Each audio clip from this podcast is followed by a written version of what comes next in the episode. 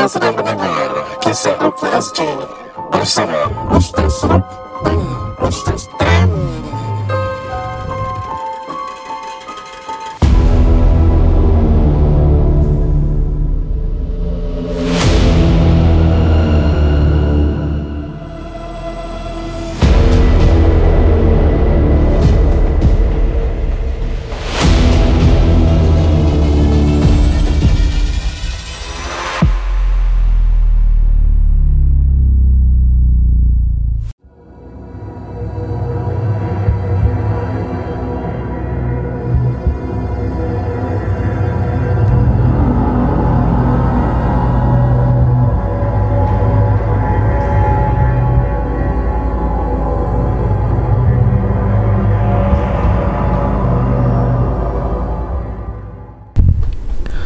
Assalamualaikum warahmatullahi taala wabarakatuh bersama saya Ruknuddin Zainur. Kami Kham Anda sedang mendengar rancangan Kisah Rukia SG. Apa khabar semua yang sedang mendengar? Alhamdulillah hari ini bersama kita di Konti Sembawang eh. Uh, saya bersama Ustaz Tam dan uh, kita tetamu undangan istimewa pada hari ini iaitu saudara Fathi atau brother Fathi. Eh, siapa brother Fathi ini? Dia adalah uh, daripada tim Islamic Values ahli-ahli ruqyah yang masya-Allah tabarakallah Masya Allah Allah, barik fi. Mereka-mereka yang ahli dalam ruqyah dan ingin berkongsi beberapa pengalaman selaku sebagai seorang peruqyah. Bagi anda yang nak jadi seorang peruqyah, tak semudah apa yang anda fikirkan. Kerana anda perlu berani menghadapi pelbagai cabaran dan dugaan. Iya. Dan yang paling penting untuk menjadi ahli ruqyah ini kerana kita akan render services to the public, maka ilmu dalam tashkhis ataupun diagnosis, bacaan-bacaan Al-Quran Ustaz Tam mewajibkan mereka hafal 15 juz. Ya, betul. tak 15 je? No. Tak ada. Dan uh, pastinya mereka yang baca Al-Quran dengan tajwid dengan tartil lah Masya Allah Dan mereka perlu menumpaskan 100 tali pocong. Tak, tak, tak. Oh Wow Itu kira syarat dahsyat lah 100 tali pocong kemudian dia duduk bertapa Iya. dan panggil Nyai Roro Kidul.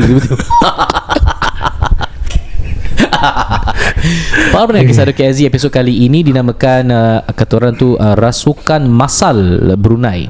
So Ya. ini cerita yang uh, pada hari itu ada kuliah eh saya kenalikan kuliah nak habiskan kitab fiqh alam jin kalangan guru kami Syekh Musdar Mustamam Tambusai so dah habis akhir-akhir tu kemudian kita adalah satu tajuk ni mengenai rasukan.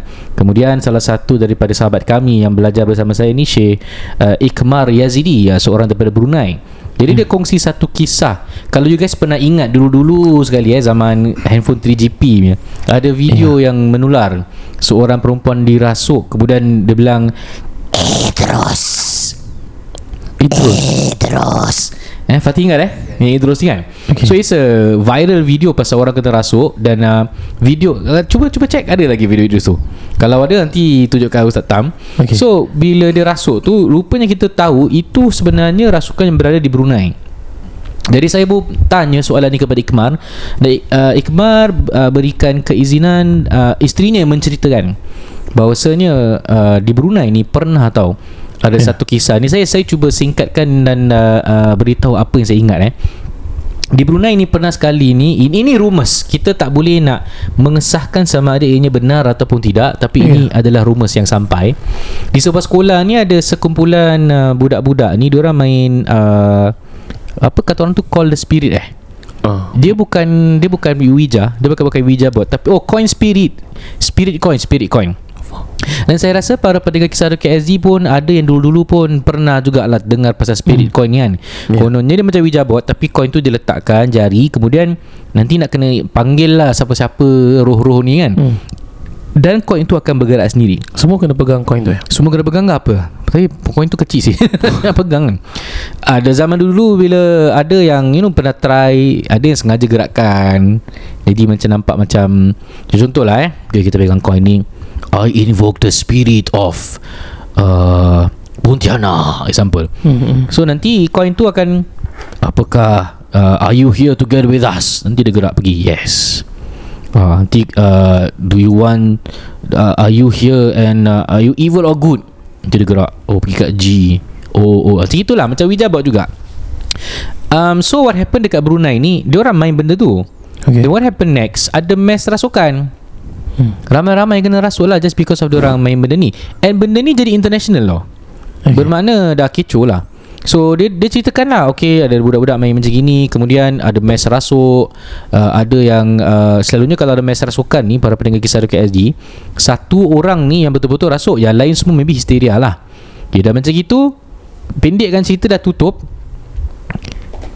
Beribat pula kat sekolah lain Dia meribat dan meribat ke satu sekolah ke satu sekolah lain Somehow lah katanya uh, Salah seorang daripada ahli eh, Rukia kat situ Rawatan kat situ Dia bilang Hmm.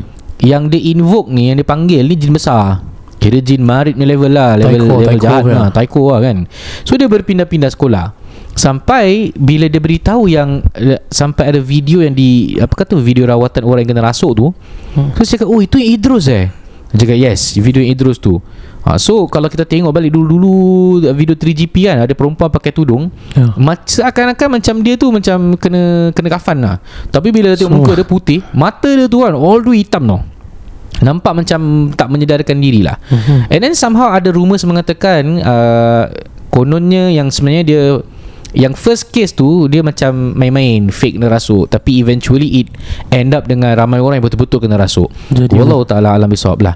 So para pendengar kisah KSZ uh, Kat Brunei pernah ada cerita seperti ini. Dan uh, kalau kat Singapore Ada cerita juga kan. Sekolah Tak nak sebut lah sekolah mana lah Oh. uh, Tapi sekolah tu dia ada mass rasuk tau uh, All out yeah. Sekolah tu bukan sekolah saya Ustaz Tam uh, So ada juga cerita pasal uh, Terjadinya rasuk seperti ini Dan mungkin lain episod Mungkin kita bo- boleh kupas balik cerita ni lah Apa Ya. yang saya nak sampaikan kepada anda semua ialah Jangan main-main lah dengan benda-benda bodoh macam ni eh Benda-benda yang nak panggil-panggil spirit ni Tak apa lah, tak worth Ah, it. Kerana kalau, kalau kita ada orang yang yang beriman Mana boleh kita panggil roh-roh orang dah meninggal Yang hadir tu adalah jelmaan jin Yang mengaku kononnya roh daripada orang dah meninggal Hmm. Tapi ingat You dah panggil You ingat dia nak pergi suka-suka macam itu ke Dia akan nak terrorize ataupun nak mengganggu lah eh.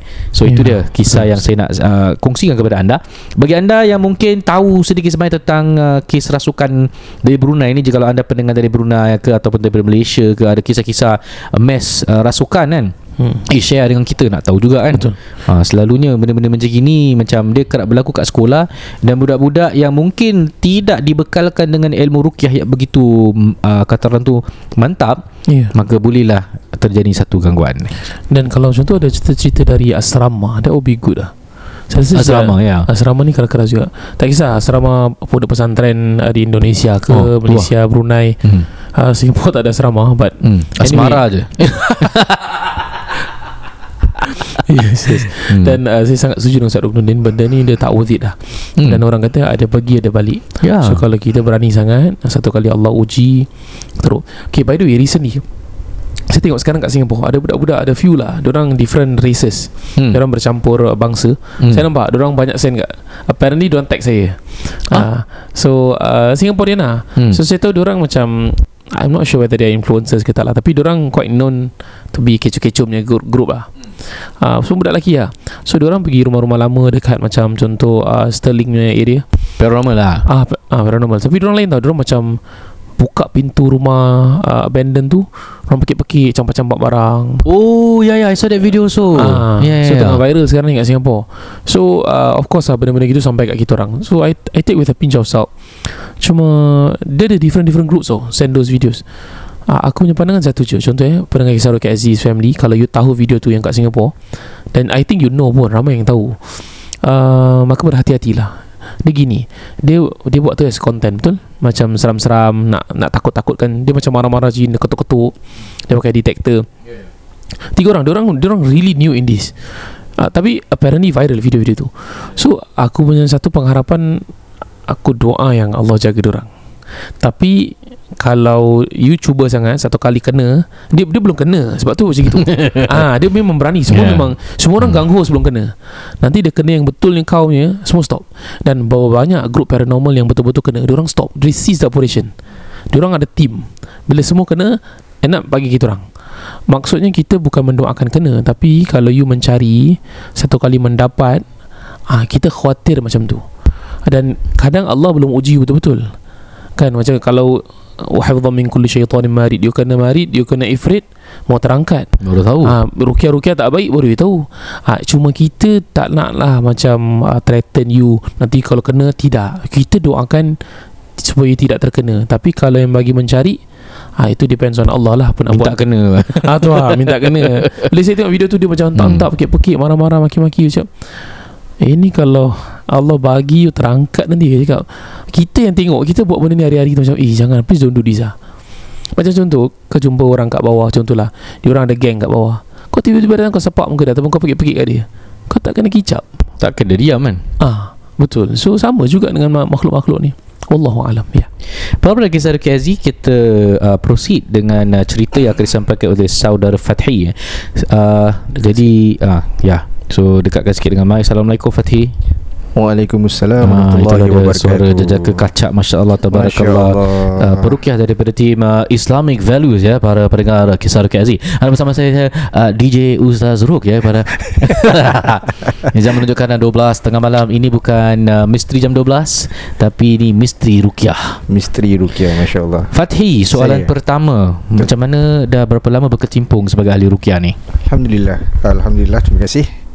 Um, Dalam Jangka masa I think 3 tahun Masya Tiga Allah, lama tu, far, tiga tahun. Tiga tahun Mm-mm. uh, Tapi In terms of Life history Memang dah exposed to this kind of Benda-benda thing mistik ni daripada, lah. daripada kecil lah Masya Allah Ah, Tabarakallah daripada. Jadi um, Bila jadi ahli Rukiah ni Macam mana terjadi Kira official Representing team IVM dengan Ustaz Tam Oh tak actually um, Ustaz Tam yang ajak Pergi belajar Rukia sama-sama. Masya Allah Lepas tu cakap, Eh babe Satu hari kita jom pergi lah Belajar Rukiah sama-sama. Dan dia cakap okay Memang pasang niatnya untuk belajar Because daripada kecil Memang dah exposed to this kind of thing. So dah Hmm. macam-macam go through. So I just want to know What is the real deal.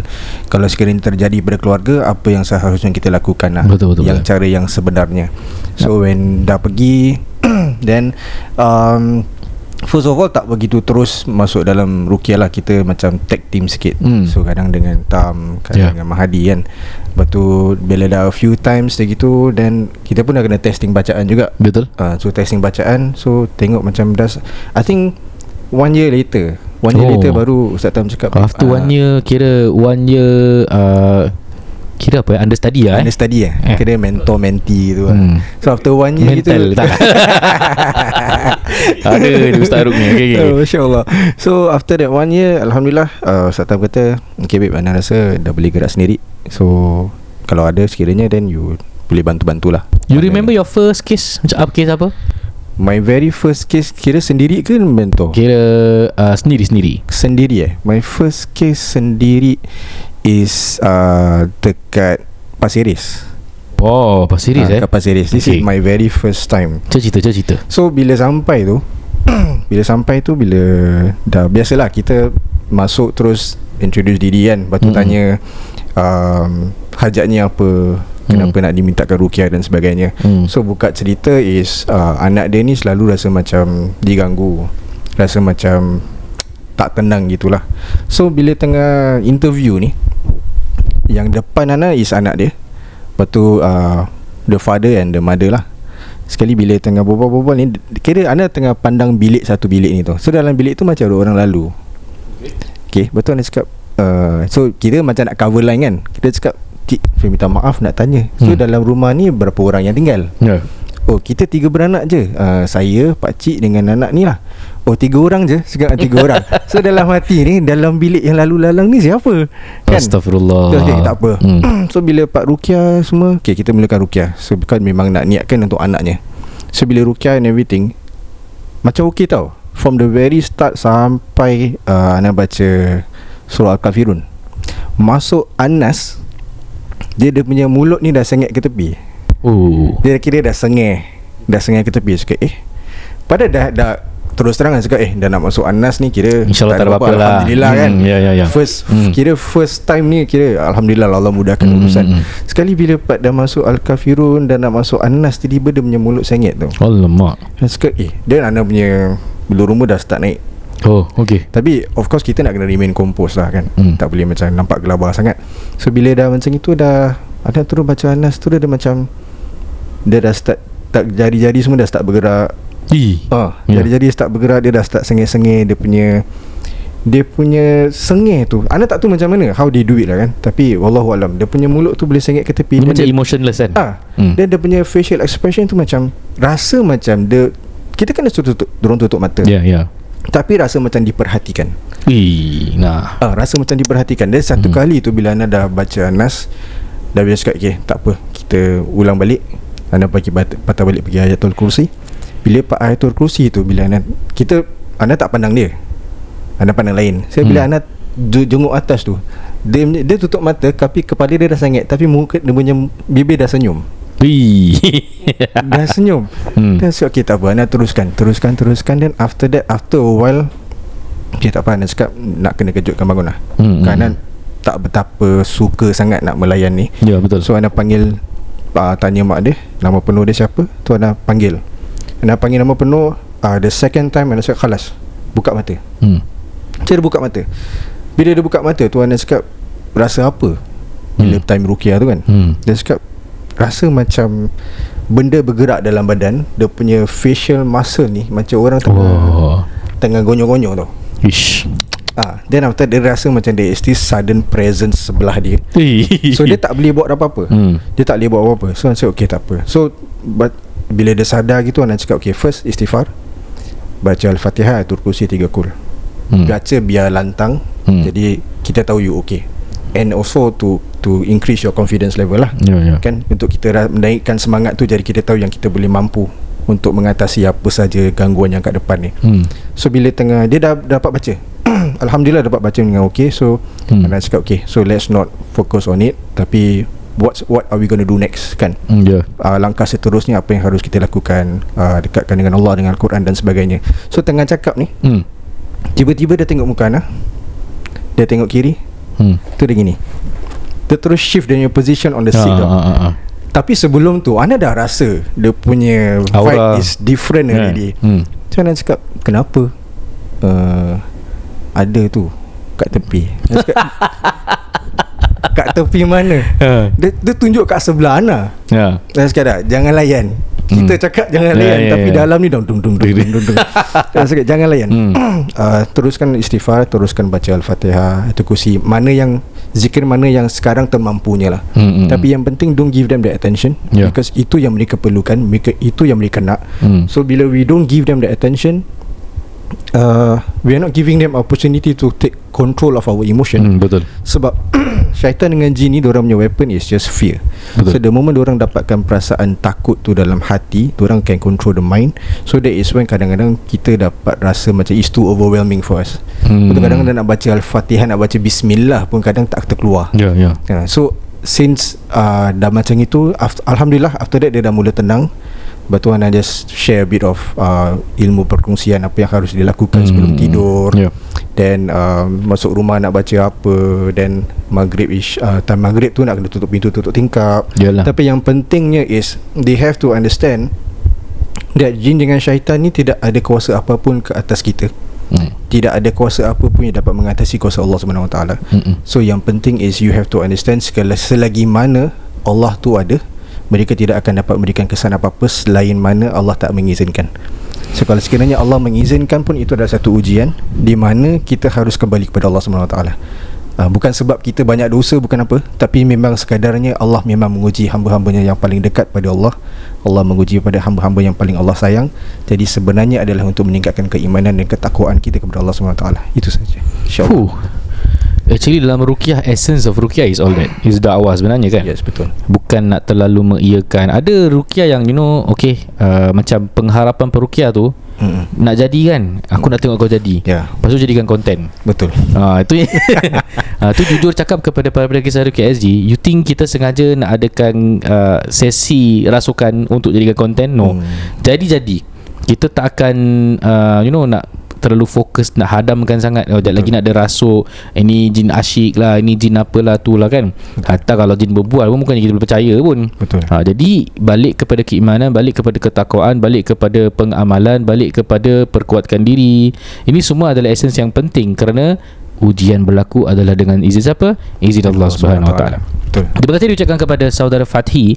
Ni ni satu pengalaman je lah. Satu. Ada lagi pengalaman Ada lain lagi. eh. Ada So insya-Allah nanti episod mendatang kita interview lagi lah tanya pasal pengalaman-pengalaman ni eh.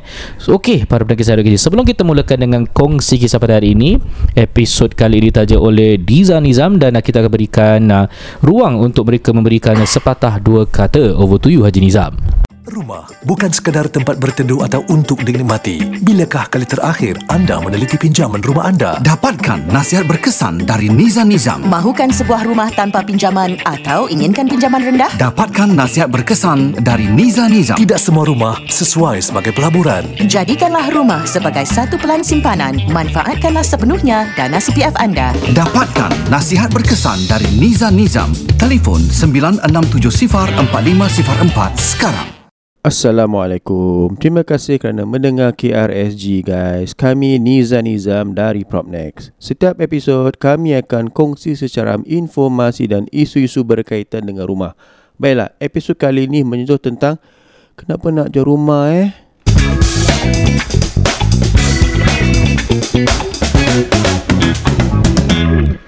Apa khabar para pendengar KRSG hari ini uh, kita nak uh, beri satu apa tu nak ulas satu topik yang saya rasa penting kerana ramai juga daripada uh, golongan uh, kalangan uh, teman-teman kita yang hadapi masalah uh, yang bila uh, penjual tu mungkin ada remorse sedikit eh for example okey apakah yang kita ingin uh, utarakan hari ini ialah finding your motivation to sell. Apa tu? Finding motivation tu apakah motivasi anda untuk menjual? Mereka yang telah uh, engage kita ataupun telah dapatkan apa tu uh, konsultu, konsultasi daripada kita selalu mungkin dengar eh apa yang kita cakap, eh what's your motivation to sell? Yeah. That's I important mean kita for always us. will ask them lah pasal dia tak menelpon kita, kita tanya a few questions lah before they actually uh, you know But normally when we meet, we will talk about what's your motivation to sell. I think quite important kerana bila face to face eh, kita dapat uh, secara tidak langsung atau secara langsung sebenarnya uh, daripada raut wajah ataupun reaksi dia punya apa panggil tu uh, non-verbal communication dapat tahu whether you know it's something compelling ke Yeah. tidak lah. ada antara suami isteri atau uh, anak dengan bapa atau yang singles Yes, eh yang okay. yang mahir Good. rumah dan nak menjualnya. For on that point lah, uh, husband and wife. Oh, ni ni secara general eh, bukan Mhm. secara spesifik tapi ada juga kes yang kita alami atau teman-teman kita seperjuangan yang kita kongsi kita punya kisah eh. Important is husband and wife. Bila anda uh, terfikir nak jual rumah, Mhm. what is the most important or what are the f- what are the different features yang important? First, tentulah both must have similar objective lah Mhm. kerana uh, eh takkan hari ni eh yang hari ni jual rumah ha uh, Yelah kadang-kadang yang suami dah pernah dengar ke apa daripada Hmm. kawan-kawan dan ingin mengetahui tentang detail about dia current Yeah, standing, yeah. property wealth standing. That's Tetapi fine. dia tidak men-share dengan wife. Then thought maybe kita panggil lah orang yang lebih arif untuk explain. Selalunya Betul. begitu. Yang pihak satu Yeah. pihak ni kita okey. orang yang lebih arif. Ki- Kita okey. Kalau anda uh, mungkin salah satu pihak yang ada keinginan ataupun ada motivasi untuk menjual rumah uh, flat anda dan panggil uh, Nizam Nizam untuk uh, beri satu pandangan lah Bu, bagus ke tidak jual ataupun adakah ni masa terbaik that kind of thing. Tapi ya, yeah, on that note, kenapa nak jual? You know, is it because you want to upgrade? Is it because you want to stay near your parents? You know, all these uh, factors yang saya rasa important. Upgrade tu can be uh, to another big HDB Hmm. ataupun to uh, condominium, Or different location. different location. Mhm. Uh, you need re- need to relocate. Kadang-kadang kita jumpa orang eh yang nak nak beli rumah uh, selalu saya tanya uh, are you familiar with the location Dia cakap not so so where you from example Jurong eh Mhm. Oh, you tinggal mana sekarang? Ah, uh, Simei. Wow. So nak berhijrah pada Simei ke Jurong tu uh, nampak macam Singapura ni kecil tapi Mhm. secara uh, apa tu uh, secara general eh are you willing to relocate yourself to other location? motivation dia tak begitu Yes. kuat lah eh Yeah, untuk berpindah daripada satu tempat ke satu tempat from east to And west. Mhm. Kadang-kadang uh, transparency what, what do I mean by transparency di mana kita ada juga jumpa eh kadang-kadang klien di mana uh, suami mungkin dalam uh, dalam uh, beban hutang Hmm. uh, tapi wife tak tahu Ya. uh, so dia Itu cuba yang parah tu, eh. ya Ha. tapi dia I mean mungkin dia nak ambil third party macam kita supaya dapat explain lah Ya. uh, so kita jadi mediator lah kita okey. itu. Hmm. tapi jangan terperanjatkan isteri ataupun suami anda dengan isu-isu yang apa dengan masalah yang uh, mereka tak tahu Ya. especially dari segi kewangan yang Correct. akan affect you punya penjualan dan tapi, pembelian Tapi it's good to be transparent. Pasal kalau let's say you ada uh, apa tu perkara-perkara yang membimbangkan begini dan you perlukan kita sebagai orang tengah untuk melihat dalam uh, dari segi luar lah eh how to handle correct dan boleh insyaallah kita akan tebarkan Yeah. tetapi Imp- uh, anda harus trans be transparent with us lah. Important. I mean, those who know us, right? Kita akan ask this question. The f- the cliche phrase I always say. Ni cakap adik beradik eh. Mm. Ada Mm. tak beban hutang atau masalah kewangan. You have to tell me now. Ya. It's not about we are not judging, but we want to make sure tak ada kegencotan dalam penjualan dan pembelian. Ya, kerana setiap penjualan dan pembelian rumah tu ada proses eh. It's a very thorough long process tetapi you have to go step by step. So selalunya bila orang tu nak jual rumah, they have to go through one phase from one phase to another Yeah. phase to another phase. Dia bukan senang-senang terus hari nak jual orang besok jual, besok dah kasih kunci bukan gitu kan. There is a lot And of phase, you know. Selling and buying is emotional Hmm. uh, and also technical and logical. Banyak uh, aspek-aspek yang harus anda uh, apa tu uh, beritahu kami jadi kita dapat melakarkan plan yang terbaik untuk anda. Ya. Tapi Dan harus eh, berterus terang lah. Tu, Ah. to me, I think transparency ni maksudnya berterus terang. Jika anda ada dalam hati tu ter, tersimpan ke apa, harap dapat keluarkan lah, yeah, luahkan lah. we always want to based on trust. Mm-mm. Of course, we will do some checks, but certain things is not so easy to check. So Hmm. you have to be transparent, especially you punya uh, status kewangan. Yeah, as much as we see your verbal cues or your uh, apa tu action eh, Hmm. tetapi kita lebih suka kalau anda luahkan sendirilah daripada kita yang korek mengorek ni. Okay, kalau anda Kan? tahu Ah. normally bila kita dah comfortable sikit, Mm. saya akan tanya soalan yang kira direct lah Mm. supaya kita tak tak you know not imposing on you. So Tapi it's kita part of the proses jadi kita faham dan kita dapat memberi anda uh, solusi yang terbaik. Hmm. Tapi eh ada Mhm. yang uh, bukan kata orang Jawa pak torot ah. Hmm. Maksudnya oh adik aku a- abang aku beli jual beli rumah aku pun nak jual beli rumah. yeah, Neighbor aku sekarang tengah jual eh tak boleh aku Mm-mm. nak kena jual. yeah. So this is also dangerous eh. yeah, dangerous, tak Pasal nak your- ketinggalan. Yeah, your motivation is salah. To me lah, Salah, to yup. us lah, Correct. importantly. Mhm. And worst of all eh, tak tahu bang kenapa nak kenapa kita nak jual. Pasal mungkin tengok kalau boleh jual okey lah. Uh, no clear objective. Ya. Itu Ah. susah. Atau kawan kat kerja cakap dia beli maisonette. Eh aku pun nak beli maisonette lah. Kan? Pasal Yeah, dia mampu aku pun correct. mampu lah. You know that kind of thing. Tanpa mengetahui whether is this you punya kemampuan? Is this what your family as a whole wants? Correct. Also, ah so itu yang Yeah. penting. Talking about holy, yes. Hmm. Now, let's say you are single. I mean, kita pun ada juga satu kes dua ni di mana single yang ingin menjual rumah tapi I don't know, a lot of remorse, a lot of uh, baggage to the Emotional baggage. selling, Mm. yeah. And then don't know whether okay, you also mu- as a as a single, if you are selling your house, your flat, for example, what do you want to achieve? Eh, That is a very important Yeah. question you must ask yourself. Adakah anda ingin uh, berumah tangga? Mhm. Uh, tu soalan yang cepu mas Yeah. ataupun uh, are you moving in with your family members Yeah. for whatever reason you you dah, you dah penat dengan komitmen rumah Then you Yeah. want to jual And then move to your family back Yeah you have to tell us Yeah. Because Or kita you nak jual You tak nak kerja lagi Nak uh, Makan hasil duit uh, Penjualan Nak kena beritahu kita Dengan jelas Yeah. yeah. And kadang-kadang eh Of course Singles Sometimes the The sibling also uh, Positively bimbang. Bimbang, tentang Mm. uh, uh, Kemaslahan mereka You know uh, Dia punya Their welfare and all that So is it the s- You when you want to sell Is there a Third party that must approve Ataupun must Must go Yeah. along with the idea So Sometimes before anda call agent kan untuk menjual rumah anda, please talk to your siblings atau your family members atau mak bapak because you are single. So ada uh, members of the family yang worry about you because when you see when you nak jual tu orang kata eh what happened you know yeah. then where you want to go and then you never share all this. Uh. So sometimes bila kita dah menjualnya then you will remorse pasal the siblings all dah start pressure you cakap eh you kenapa jual gini Yeah, kenapa okay. gini so that is not so One good more also. group of people Parent child Maksudnya anda own the Let's say you are the child You own the the flat with your parents Mhm. So are you getting married? That's another question Mhm. uh, So are your parents able to do part share Or buy over your share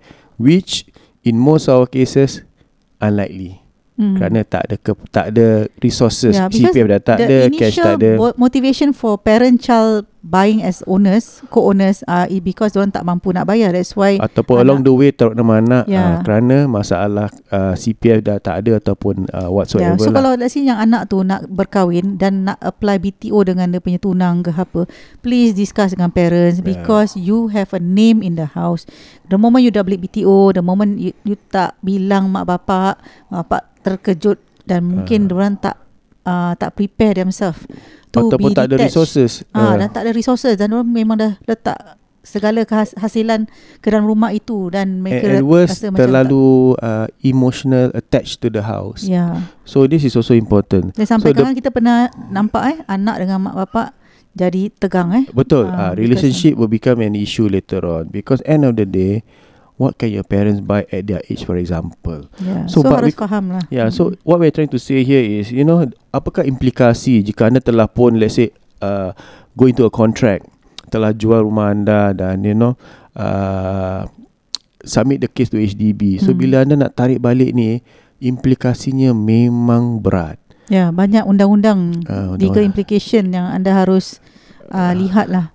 Anda, bukan eh, lihat, it- anda harus uh, apa tu Tangani. uh, tangani ataupun Hmm. tempuhi Face it, kerana um, the buyer might sue you and that kind of stuff. Yes. Because you see, I mean just cite one case lah sebelum kita akhir uh, episod ni, uh, whereby kebanyakan kebanyakan adalah satu dua case kita di mana after dah jual uh, dah dah tak ada paksaan untuk jual eh because the signature, the signage, all the signing all uh, voluntary ya, means uh, anak semua tahu. Because at the same time uh, keuntungan semua transparent. Tapi after dah dah sign uh, one week, two weeks, three week dah rasa macam eh uh, emotionally macam disturb. Mhm. And then they claim that uh, mental uh, depression and kind of thing. So tak nak jual.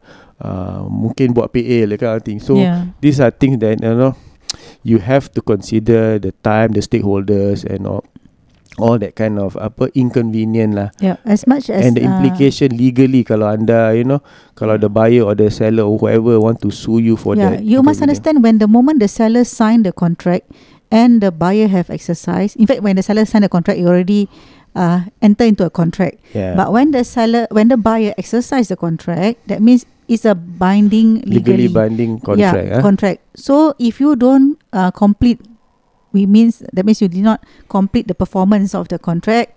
That means the buyer boleh sue you. Correct. Okay, when the Yeah. buyer sue you bukan tu lima ribu je eh, they will sue, sue you for the difference in the next purchase. and you have to pay for the legal Yeah, fee legal, fee, cost and all that everything that is So, borne by the yeah. the apa yang lah, kita so. ingin Hmm. uh, sampaikan hari ini adalah tentang motivasi anda untuk menjual jadi anda harus korek daripada benak hati anda bersama isteri for example apakah motivasi yang kukuh untuk anda menjual flat anda so jika anda ada persoalan tentang perumahan ataupun apakah motivasi anda there's only one number to call 96704504 Exactly. over to you Ustaz Alhamdulillah terima kasih Nizam Nizam kerana sudi melajak kisah Rukia Aziz Podcast Alhamdulillah InsyaAllah Seram Baiklah. juga Seram juga Ya. yeah. Jadi perukian eh ha. Memang seram lah Iya. Uh, So we uh, Nak, nak share, sikit boleh? Silakan lah. Dia okay Dia tak panjang. Pendek je. Boleh lah. Okay, so- tak boleh Tammy Ada orang Banyak orang Ada uh, Apa ni Mesej-mesej Ana. Ustaz Nah. Okey Dah maaf aku dah gurau je. Jadi karakter baru eh. Ha. Cuma dia kata um, Tam kau jangan annoying sangat lah Karakter jadi gitu. Aku kena Tak pasal-pasal eh? Ya. Yeah. Okay uh, Baru ada Rasa the last few days. Uh, Rukia Biasalah eh. Just to cut it short uh, Dia dia macam uh, uh, uh, Tak dia macam nak, nak muntah. Oh Antai nak muntah ke Klien? Dia, dia, dia. Oh klien. Okey okey Kali Dia tengok Ana Dengan telekong dia. Telekong Telekong dia warna hitam lah. Ui Seram ber uh, Dia tutup mata Sekali dia pelan-pelan buka Dia belolokkan mata dia. Dia Astagfirullah belolok dia gini Dia all the gini je kat aku Ana Ana baca lah Ayat-ayat Ana Yelah baca semua lah Senang kata baca semua. Hmm. Cik, Dah hati aku Eh stop lah Stop. Jangan Jangan stay aku lah. Dia Lama-lama kau rasa macam Insecure juga oh. Macam Lama sangat tengok aku ni. Tak Yeah. stop stop ke Sekali uh, Dah lama-lama-lama gitu Tuan nak cakap ah, Tuan nak gini-gini kat dia. Nak cakap Ah. Macam aku lambai-lambai tengok dia. Ni Betul tak betul? Ah, ah, ah. Ah, Rupanya dia Dia bukan macam stare lah. Dia, dia macam blank lah Oh Ah, dia macam Aku dia tengok aku lama sangat Expressionless lah eh? Ah, tapi alhamdulillah berakhir dengan okey. Uh, cuma dia macam keluar kahak je. Normal lah tu Kalau Lagi like I say Rukiah tu bukan kita nak dengar cerita Nanti keluar Keluar apa Keluar Ya. uh, Lipan lah Keluar lipas lah uh, Cuma tadi ada, ada cerita Hanya anda, cakap dengan next Yeah. uh, Anda ceritakan next Next episode episode, next episode. Okey, Ah, cantik. Tapi cantik. memang dia punya pattern tu sama Nanti akan keluar kahak Sedawa Kentut Eh tak kentut jarang lah Berak dia. Alhamdulillah nampaknya berakhir rasukannya eh. Okey. Kisah KSG Kita berikan ruang kepada Ustaz Tam Untuk kongsi kisah Yang pertama Dipersilakan Tammy Eh, saya ambil yang di Mekah punya boleh? Boleh boleh silakan Okay, bawahnya. Dia start begini ceritanya. Bismillahirrahmanirrahim. Masya Allah Ustaz, I hear your podcast regarding gangguan Ustaz Tam dan sahabatnya di Mekah. Saya pernah bertanya di IG, jadi jin ni exist ke di Mekah? Kemudian I, I receive your reply. After that, uh, I type my incident stories yang berlaku di Mekah. Tiga kali saya type the story, semuanya tag saya hilang dan tak dapat sendkan pergi RSG. Eh gangguan Ha, tiga kali eh Saya cakap sekali lagi Tiga kali hilang Kemudian saya give up Until lah today Selepas mendengar your story Saya cuba lagi untuk type Dan saya type dekat note Kemudian saya copy and paste dekat uh, Instagram. Alhamdulillah. So uh, sister ni yang send kat kita Kita tengah dapat baca ni lah. Alhamdulillah. Dia katakan My umrah trip is early this year In January. Saya pernah terserempak Ustaz Tam di Madinah Waktu ke masjid. Ui. Betul lah Masya Allah Last night in Madinah uh, Before going to Makkah Saya dah rasa tak sihat Telan Panadol Setiap 5 jam. Every 5 hours saya telan Telan telan telan. Masya Allah Till now my heart is in Madinah huh. Madinah Madinah tu Nabi. Okay, okay, sorry, sorry, Tak penting eh. Kemudian terasa tenang sangat beribadah di sana. So calm and very peaceful. Rindunya Masya Allah Jadi begini. Pada hari pertama di Mekah We reach around 10pm Kita check in hotel lah. Hotelnya di Sebut je lah eh. Jangan lah Sana okey apa? Tak boleh. Kita travel agency sana semua. Ah, Nanti semua orang tak nak book tu hotel. Habis kita kena eh, Ustaz Tam Ustaz Tammy lah Yes, pasal. spoil, spoil market. Ha, Tu tak apa. Tapi kalau Umi travel Don't worry. Kita tak tinggal kat situ. Cik cik InsyaAllah. Pandai solid eh? Okay tempat ni dia uh, Ramai sikit orang. Dia ada banyak jual kurma Jual makanan. Uh, Dekat lah. Dia dekat dengan pintu belah. Diam okay, okay, so, sorry. okay. So um, Oh dalam website Nampak hotelnya Nampak cantik Tapi room kita ni Dapat view Oh Cuma kita punya view ni Nampak tingkap room yang lain. Means kita tak dapat View Masjidil Haram lah. Tak kisahlah eh. Tetapi room yang kita dapat ni uh, Kemudiannya Tercorok di corner Bertentangan dengan satu unit. Jadi first impression Bila masuk bilik tu Kita rasa something macam tak kena lah. Something was very off. Aura bilik tersebut terasa sangat malam Anyway, saya dan Abah bersiap-siap untuk menunaikan our first umrah ataupun umrah wajib kita lah. Jadi kita habis umrah kita tu dalam pukul 1 pagi. Terasa penat yang teramat dan exhausted. Eh, kalau okay, ni saya divert sikit eh. Kalau umrah awal awal Mekah ni Ustaz Ruk biasa buat eh. Awal Mekah. Ha, memang penat lah. Kemudian diterangkan saya sampai saja di bilik saya cuci kaki. Kemudian my dad pergi wash up dululah.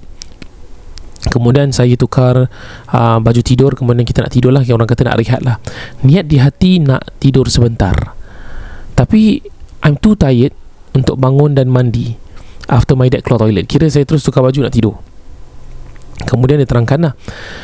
Kemudian I never even on the TV live. Biasanya kalau kat situ kita dengar lah uh, uh, Bacaan-bacaan Al-Quran Nampak Kaabah dan sebagainya. Jadi abah saya ni bising dia suruh saya mandi juga sebelum tidur. Dalam lebih kurang 3 pagi Saya dengar uh, jeritan yang sangat kuat. Saya tak tahulah yang pekik tu apa cuma saya dengar ada suara seperti orang yang pekik dalam bilik tu. Kemudian dia terangkan eh bila saya buka mata I saw my dad terbangun dan terperanjat. Dia, dia tengok. Dia tengok saya. Lepas tu dia tanya akak akak kenapa ni? I want to say something but I can't. Nafas seolah-olah macam tak sampai. Tiga kali saya cuba untuk bernafas untuk ambil nafas. Tidak tidak mampu. Seperti saya rasa ada yang sedang meng, apa ni? Memeluk atau memegang saya. Ui. my neck oh, oh sorry bukan meluk lah dia cekik lah eh, sama bai Sama macam kau kan okay, okay sorry Serius lah Ni jin cekik lah ni Jin cekik lah Mekah punya jin nak kena My neck Tapi dia cakap Cekik my neck Tapi tak nampak apa-apa. That's it. Ish Macam hantangan Didi sih. Hmm, Kan? Didi. Okay gitu. I thought Allah nak cabut nyawa saya. I look into my dad And dalam hati um, uh, And said dalam hati lah Ya Allah kesiannya abah aku Sorang-sorang Bila aku tak ada Saya cuba menggerakkan tangan Untuk press switch on my beadboard For the light. Saya cubalah nak buka Tapi tak boleh. Saya boleh nampak tangan saya menggeletar Untuk orang kata Mencapai switch tersebut. Apapun I manage to On the light And automatic Saya dapat breathe balik Dapat bernafas balik. Kemudian uh, My dad dah macam orang panik Tak tentu pasal. Dia tak tahu nak buat apa Kemudian dia lari pergi ambil minyak Dia gosokkan leher Dan apa ni uh, Badan saya. I sat down Trying to catch up With my breathing And I said to him Bah Akak dah boleh bernafas balik dah ni. Uh, Cuma tadi tu Tak boleh bernafas. Dan saya menggigil Ustaz. Ya Allah. Dan my dad cakap lah Abah suruh mandi lepas balik tadi Kau degil Kita kat luar satu hari tadi Buat tawaf Kemudian sa'i dan sebagainya Kita du, kita tempuh orang uh, Dalam berbagai dunia lah Kita jumpa orang semua Peluh dan sebagainya Dan mungkin dalam keadaan yang kurang bersih lah Kemudian saya pun diam dan saya menga- mem- mengakui ataupun orang katakan saya admit my mistakes. Wallahu alam saya tak sure apa yang mengganggu. Suara siapa pun saya tak tahu apa yang saya dengar.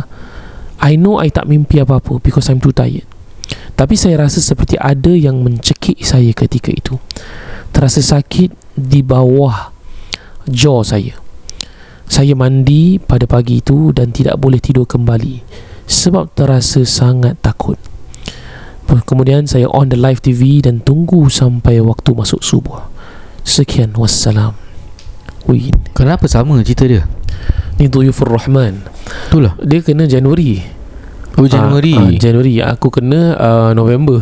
Oh, j- Tapi sama juga Hotel, hotel sama tak sama. Tak sama Nampaknya hotel aku pun sama kena juga. Itulah Iya. Alhamdulillah Ana duduk hotel Tak ada pula macam itu Ah, Ana belum tidur lagi. bangun Eh kau ada Ana tidur bangun Eh belum subuh Tidur lagi bangun Eh belum subuh Tidur eh Dah azan Tapi azan pertama lah Ayo, ayo. Ah, Okay. Lepas tu nanti kena Kena tahajud Lepas tu nanti azan kedua pula kan Iya, iya. Alhamdulillah Tak ada apa-apa lah eh. Alhamdulillah. Ya ya Okey, jadi uh, cerita-cerita ni uh, take with a pinch of salt. Uh, sistem melalui saya melalui dia kena awal tahun, saya kena akhir tahun ni.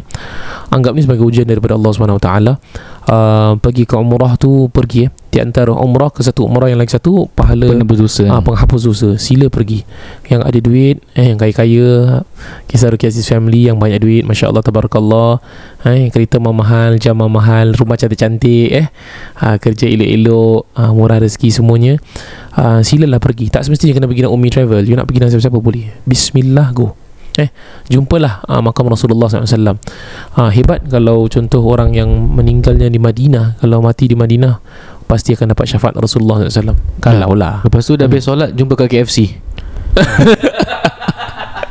Yang kat luar tu eh. Kat luar. Ya ya ya. Meeting point. Okey. Ya. Okey cantik-cantik Para pendengar kisah Ruki Aziz Demikianlah episod kali ini. InsyaAllah Nantikan episod selanjutnya Dengan pelbagai lagi tajuk yang menarik Sekian dari saya Nurin Zainur. Tamni Khamsani Wabillahi taufiq wal hidayah. Wassalamualaikum warahmatullahi wabarakatuh